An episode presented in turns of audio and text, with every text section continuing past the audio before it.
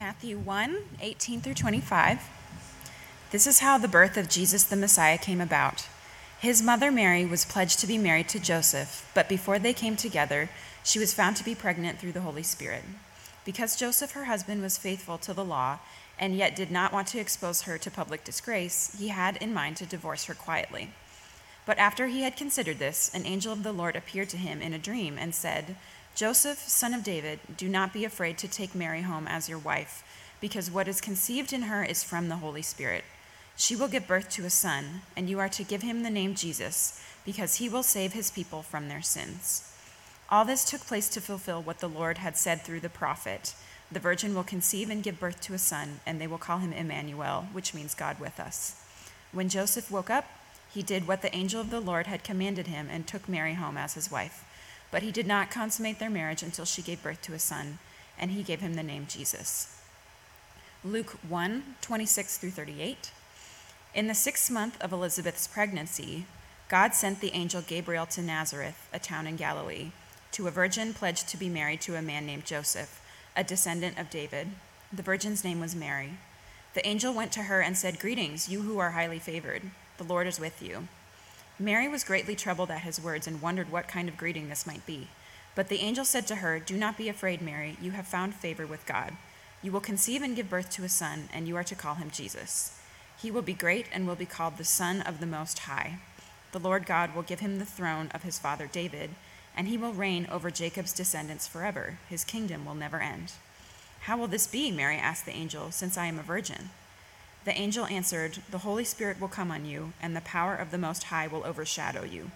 So the Holy One to be born will be called the Son of God. Even Elizabeth, your relative, is going to have a child in her old age, and she who was said to be unable to conceive is in her sixth month. For no word from God will ever fail. I am the Lord's servant, Mary answered. May your word to me be fulfilled. Then the angel left her. Welcome again. It's so good to have you this morning on the first Sunday of Advent and for our Advent party. Very excited to celebrate with you, eat some food. It'll be a good day. We are, as you can see, hopefully from around you, uh, celebrating Advent. And for those of you who maybe don't come from a like liturgical or historic church perspective, which I actually don't myself. I grew up in uh, what is sometimes referred to as like low church settings. We didn't do anything liturgical, didn't engage in the church calendar. So Advent was new to me, but a thing I've found and have really learned to love. Advent just means the season of arrival, where we begin to celebrate and anticipate the advent or the coming, the incarnation of Jesus, God in the flesh, to be with us. And for the next couple of weeks, four weeks, we will be having this conversation, talking about the Advent, talking about the incarnation, and our service will look rather Christmassy. I don't know if you noticed, there's some Christmas decorations laid about, thanks to Haley Burke, who did that for us. Yeah, I, she's going to love that. Uh, she loves being clapped for. and you'll notice there's more Christmassy songs, and we're doing an Advent party, lots of fun Advent, Christmassy feeling things. However, there's one part of our service that will not be traditionally Advent feeling. And you just got an introduction of that with our collective prayer in Psalm 23. And Psalm 23 will actually be what directs like the teaching portion of our Sunday service. So the conversation that we're going to have right now will come from Psalm 23. And if you were in here for the call to worship, that came from Psalm 23, written by Ben Drum. Uh, it was beautiful. Hopefully, you're here for that going forward so you can hear it. But the teaching portion of our service will come from Psalm 23.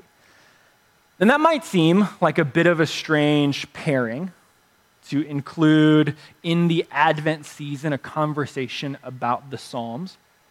But I love personally to use the Psalms as a guide for Advent. The Psalms are the prayers or the songs of Israel. It's like their common book of prayer and hymnals and of worship. And these are prayers that emerge from real experiences that people in Israel are having.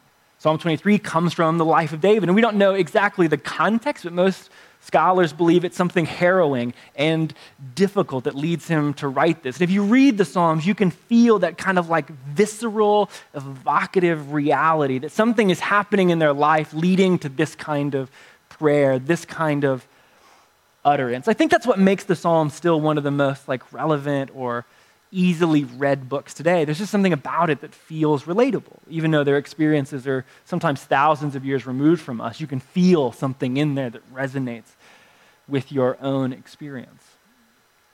And one of the biggest themes that runs throughout the Psalms, often runs throughout prayer generally, is a theme of hope or anticipation or of longing. Prayers where you are in the middle of something and you are waiting for something and hoping for something, mostly God's presence. For God to show up and rescue, for Him to show up and work, for Him to show up and bring comfort. Sometimes the prayers look like anticipations for deliverance, and sometimes they just look like anticipation of a word of hope. But anticipation, hope, longing. It runs throughout the Psalms as a major theme. And in these real prayers, recorded from real experiences, we get to feel real anticipation. That's why I love the Psalms. They can be messy theologically, they can be wild. If you ever read through them, you're like, what? But they name something so true about hoping and waiting. And I cannot think of anything more adventy than that naming our anticipation, bringing our whole selves, the messiness of it, the confusion of it, to the process of longing for God's presence to arrive. What I hope for us during this conversation with the Psalms is that it allows us maybe to enter into Advent just a bit differently. I think what we are familiar with when it comes to Advent is we are familiar with the story of Jesus' birth. I think even if you didn't grow up in the church, you can walk into a Target and see a nativity scene. It's like one of these weird things where it's just like it is everywhere. There's nothing wrong with that. But I think sometimes our familiarity with the Advent story can almost make it a little stale, a little removed from us. Like it's a storybook, it's fun, it's cutesy, and it lives kind of over here. I think when that happens, we lose the sense, or maybe we have never had the sense of anticipation, hope, or urgency that is meant to surround the season of Advent. As I was thinking about this, it reminded me of Mary, Jesus' mother's prayer. When she finds out that Jesus is going to be born, she offers this beautiful prayer. And it is, just listen to the words of it as I read them, because it is not cute and it's not a cute Advent story. It's the Advent story that you're anticipating a new world, not just something fun. She says this In the depths of who I am, I rejoice in God my Savior. He has pulled down the powerful from their thrones and lifted up the lowly. He has filled the hungry with good things and sent the rich away empty handed. I love Mary's prayer when she finds out that Jesus is going to be born because it so rarely looks like the Advent prayers that we bring to God. You can hear in her words anticipation, hope, urgency. And it is an urgency and an anticipation that is born from her real experience as a woman living in subjugation in the ancient world. She brings all of that with her into this prayer and is like, out of the depth of my very being, God, would you do something? Would you move? What I love about this is I think it just feels challenging to me. Like, I want to pray this Advent season like Mary prays out of anticipation and urgency and hope from my real experience with my whole self. I want to pray like Mary. And so we're going to spend time in the Psalms because they are prayers like Mary's prayers of hope and anticipation that I think invite us and free us to bring our whole selves into the conversation. And specifically, we'll be living in Psalm 23. We're going to break it into three parts over the next couple of weeks. But today, I just want to begin with really the very first verse. Mm, the first like sentence of the first verse is where we're going to live for most of today. Because I think what happens in this first verse shapes so much of how we think about prayer, how we think about longing, anticipation, and even the Advent story. So the prayer begins The Lord is my shepherd. It's one of those very famous, very beautiful declarations about God. But before we get into it, I just want to ask you a rhetorical question. What comes to mind when you hear that phrase, the Lord is my shepherd? What images come to mind? What feelings are provoked within you? What sense surfaces in you? Is there something that comes to mind when you hear that phrase, the Lord is my shepherd? David begins this psalm with an image of God, and everything that is to come is basically a commentary on this image. And so it's worth pausing for a second to just understand what David means when he says shepherd, and maybe what images are evoked within him, so that those same images can be evoked within us. Especially because prayer is an imaginative act. And here's what I mean when I say that the way we image God will shape the way we approach prayer. It'll shape the way we approach ethics. It'll shape the way we approach one another. It'll shape the way we approach worship. It'll shape so many things. But in the conversation of prayer, the way you imagine God will shape how you approach God. If God is an angry judge, it will shape the way you pray to God. If God is a distant or aloof figure, it will shape the way that you approach prayer in God. If God is an exasperated parent or boss who is constantly disappointed in you, it will shape how you pray. The image of God that is in our hearts, I think more than in our minds, will set the approach of our worship, the approach of our prayer. I think it's why prayers in the Bible so often begin with an image like the Lord is my shepherd, or with an image like our Father, as Jesus teaches us to pray. Those prayers are not reminding God who God is, they are reminding you. I'm not having a conversation with God being like, hey, just so you know, you're still my dad. so you have to treat me nicely. You're legally obligated. No, it is a centering action. It is an imaginative action that our hearts, our hopes, our imagination would have an understanding of who God is that would lead us into the approach of prayer.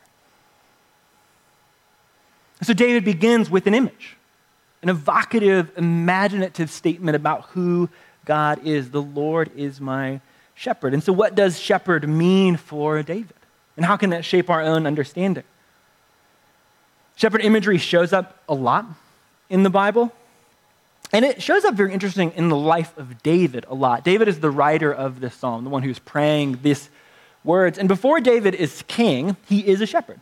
That's his like high school job. He tended his father's sheep, which meant he lived with the sheep. He like counted the sheep. He like hung out there. He was like the youngest of the brothers, and they were like, "You go do that thing. We're busy without you." And there's this moment that I really love where David, he's still pretty young, and he's trying to convince someone that he should be allowed to go to war based upon the fact that he was a shepherd. And this is what he says, and I think it's helpful to illustrate how David maybe imagines a shepherd. This is what David says in 1 Samuel 17. David said to Saul, who's the current king of Israel, Your servant, remember the context, he's trying to convince him to go to war, right? Your servant has been keeping his father's sheep. What? When a lion or bear came and carried off a sheep from the flock, I went after it. I struck it and rescued the sheep from its mouth. When it turned on me, I seized it by its hair, struck it, and killed it. Just as a side, what kind of bears is David seizing by the hair?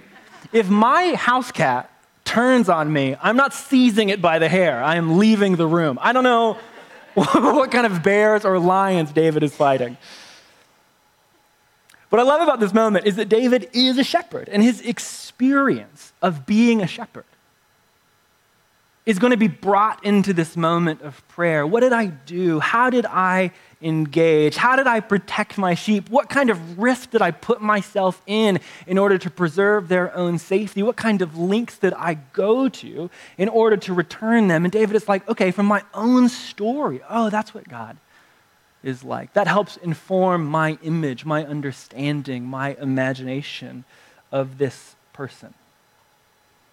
It's a direct point of reference to help David understand what God is like. And we can do the same thing in our own stories, our own lives. Parents can do this as they look at their children. And they're like, oh, how I love my child. God is like that. I think the opposite can be true too. If you've had negative experiences, you can be like, God is unlike these things. But our own stories, our own experiences, like David's, can inform our imagination for who God is.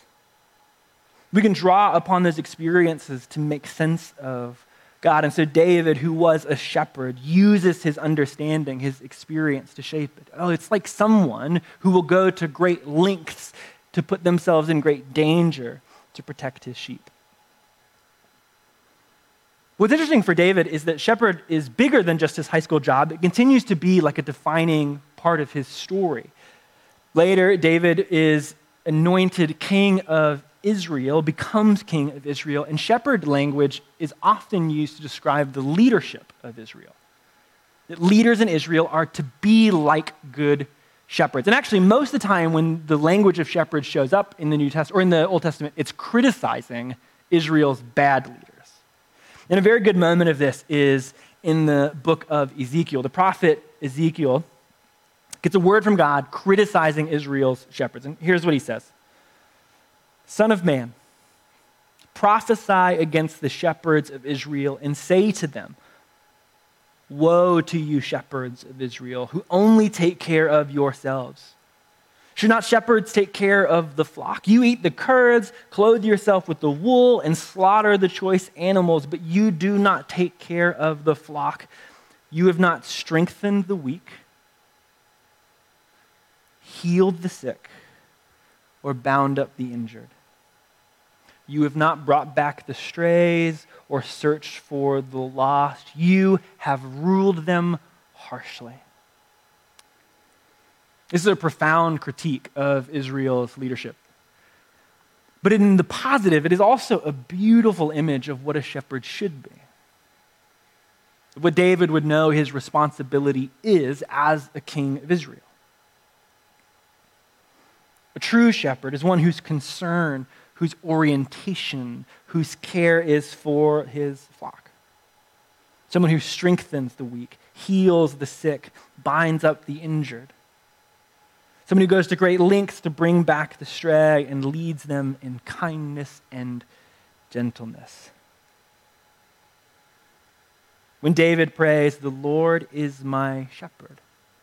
He's got his high school job experience of tending to sheep. He's got his failures and experience as a leader of Israel shaping how he thinks about being a shepherd. And these things begin to inform like his imagination for what God is like. God is like these things. God is like I was when I would chase after sheep. God is like a better leader of Israel. Where they failed, it actually reveals what God is like. There's one final imagery that I think would have shown up a lot in the Old Testament that would have been about a shepherd, that would be in David's mind when he's writing this. And it's about God specifically. God is often described like a shepherd. When God leads Israel out of Egypt in the Exodus, it's described as a shepherd leading his flock. But one of my favorite moments comes from the prophet Isaiah. This is such a beautiful statement. Prophet Isaiah, talking about God, says this Like a shepherd, God will tend the flock. He will gather the lambs in his arms and lift them onto his laps. He will gently guide the nursing ewes. I don't think we use the word gentle enough when talking about God.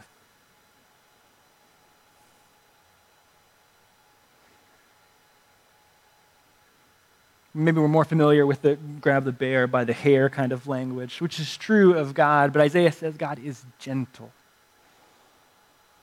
and kind, lifting lambs into his lap and gently guiding the nursing ewe.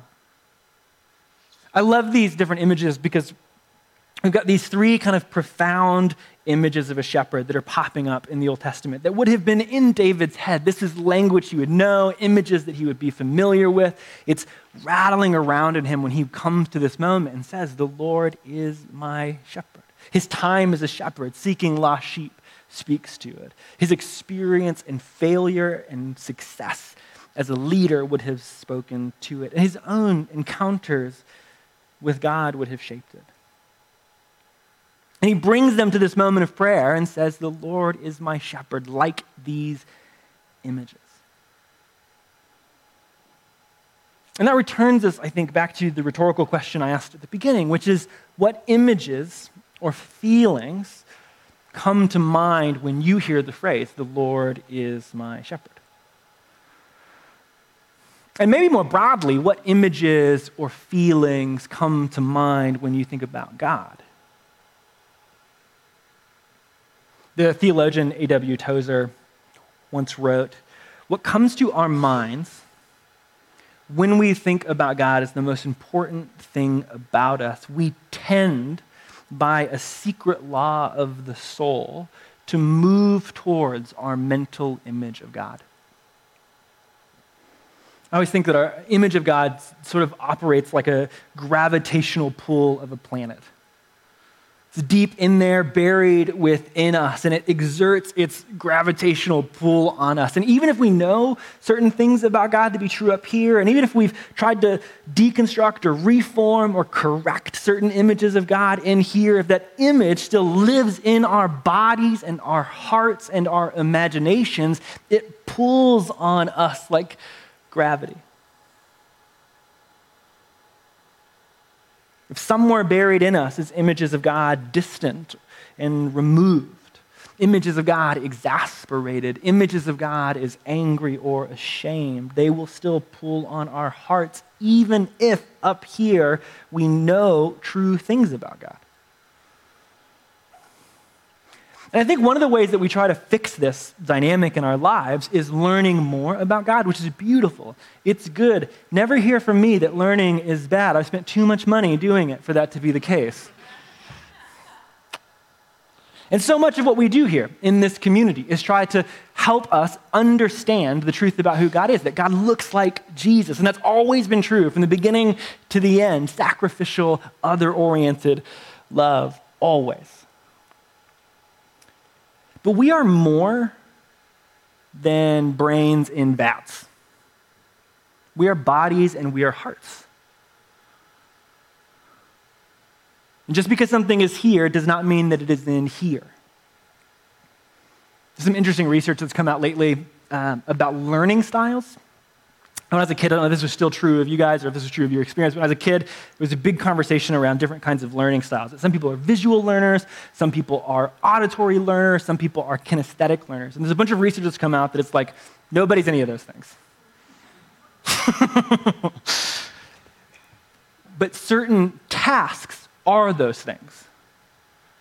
Right? You're trying to learn a language, it's actually very hard to visualize a French accent, right? You, it's, that's not a visual task, it is an auditory task by its very nature. And some of us have invested more time and energy in certain kinds of skills, but some work falls into kinesthetics, and some work falls into auditory, and some work falls into visual for all of us because we are human. We are bodied. We are mind. We are heart. We're whole beings. And the reason I say that is I think sometimes we try to address heart issues or bodied issues with God only mentally. Only by like learning certain things about God and hoping that it seeps into the rest of us. And in some ways it will, but I think this is one of the powers of practices like prayer or worship or gathering at the table or gathering in community. Practices that are about our whole selves. But specifically, in the context of this moment, I think it is one of the powers of prayer. And a prayer like Psalm 23 is that it can help heal and transform our images of God. Sometimes when we think about prayer, we think about like the words we offer to God. That's a beautiful kind of prayer. But in Christian tradition, there's other kinds of prayers. There's prayers like centering prayer, where you're trying to root yourself in something. St. Ignatius had the imaginative prayer, which I, I love.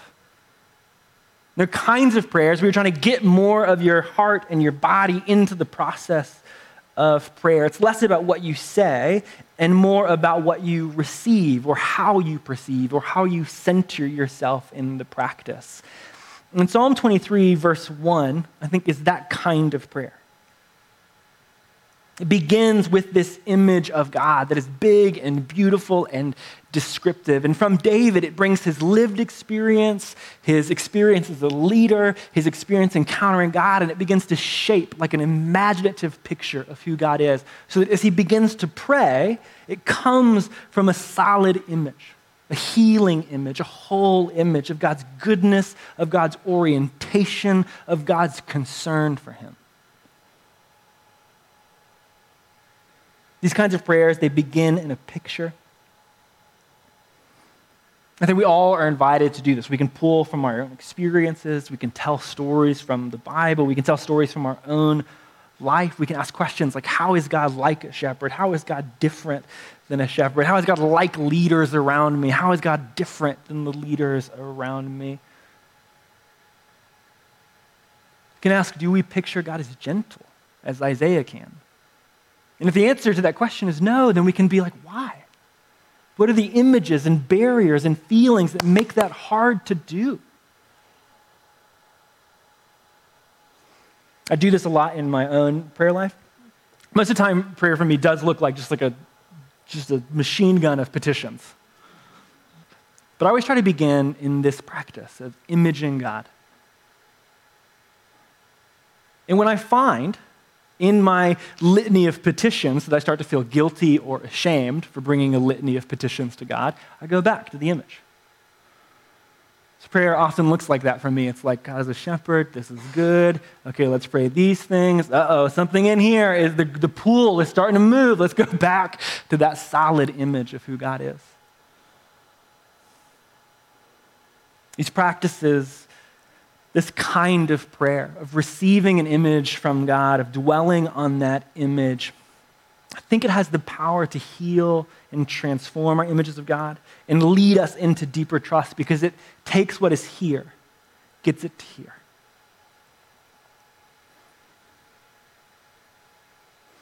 And there's one more image of God as a shepherd that I do want to look at before we wrap up.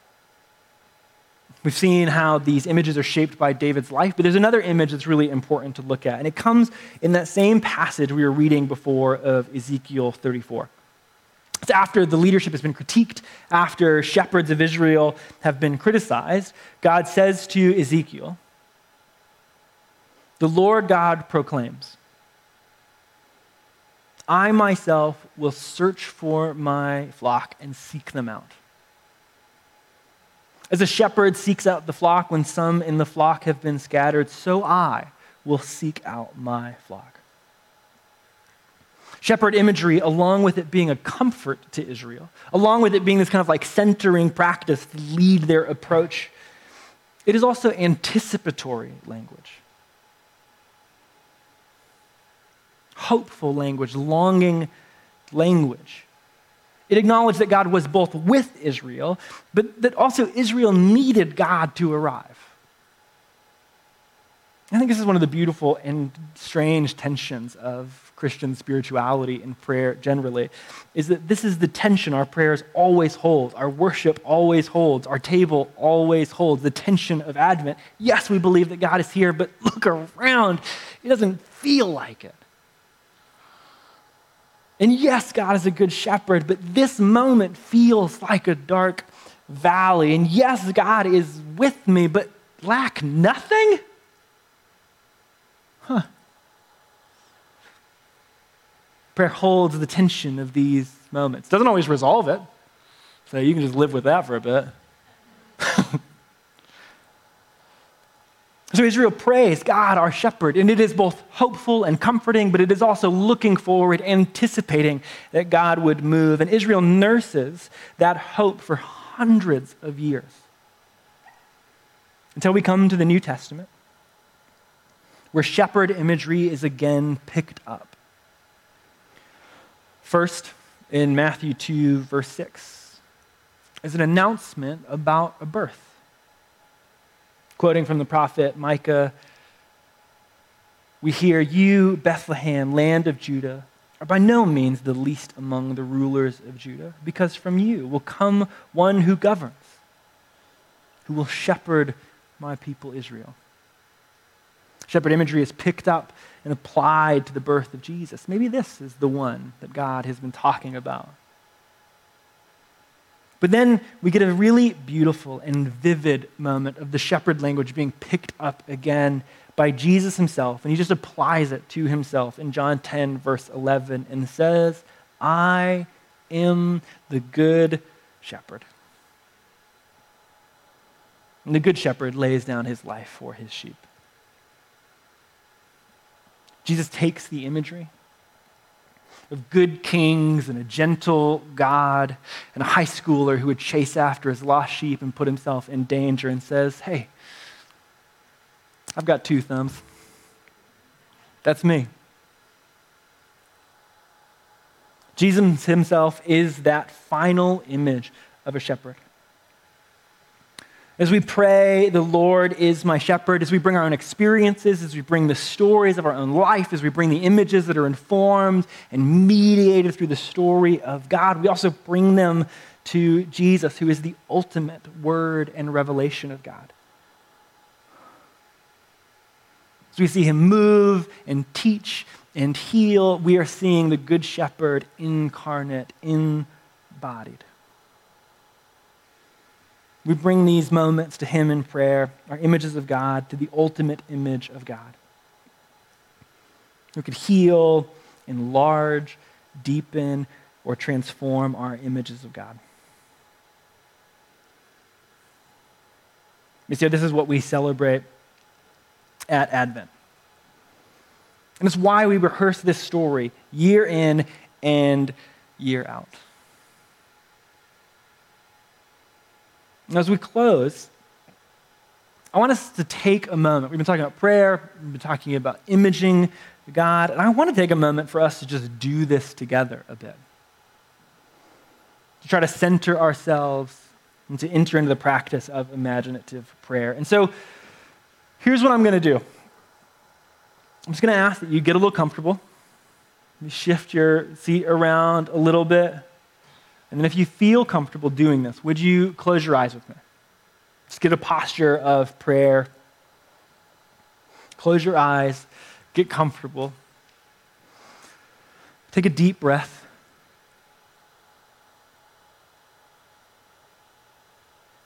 Missio, the Lord is your shepherd. Can you imagine God as a shepherd? What images or feelings surface when you picture God as a shepherd? Can you see someone who chases after lost sheep? Someone who stands up to bears and lions?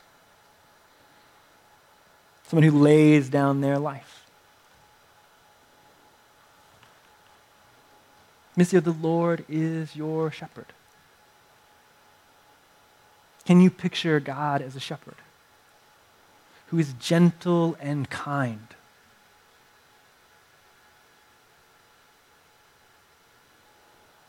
Can you see someone healing the sick, binding up the broken, or strengthening the weak?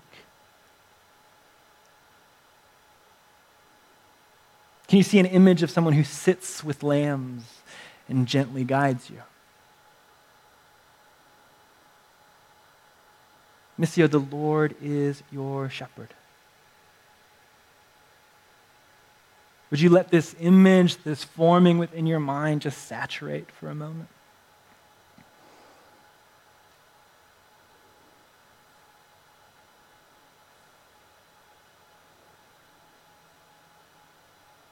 Would it move through you?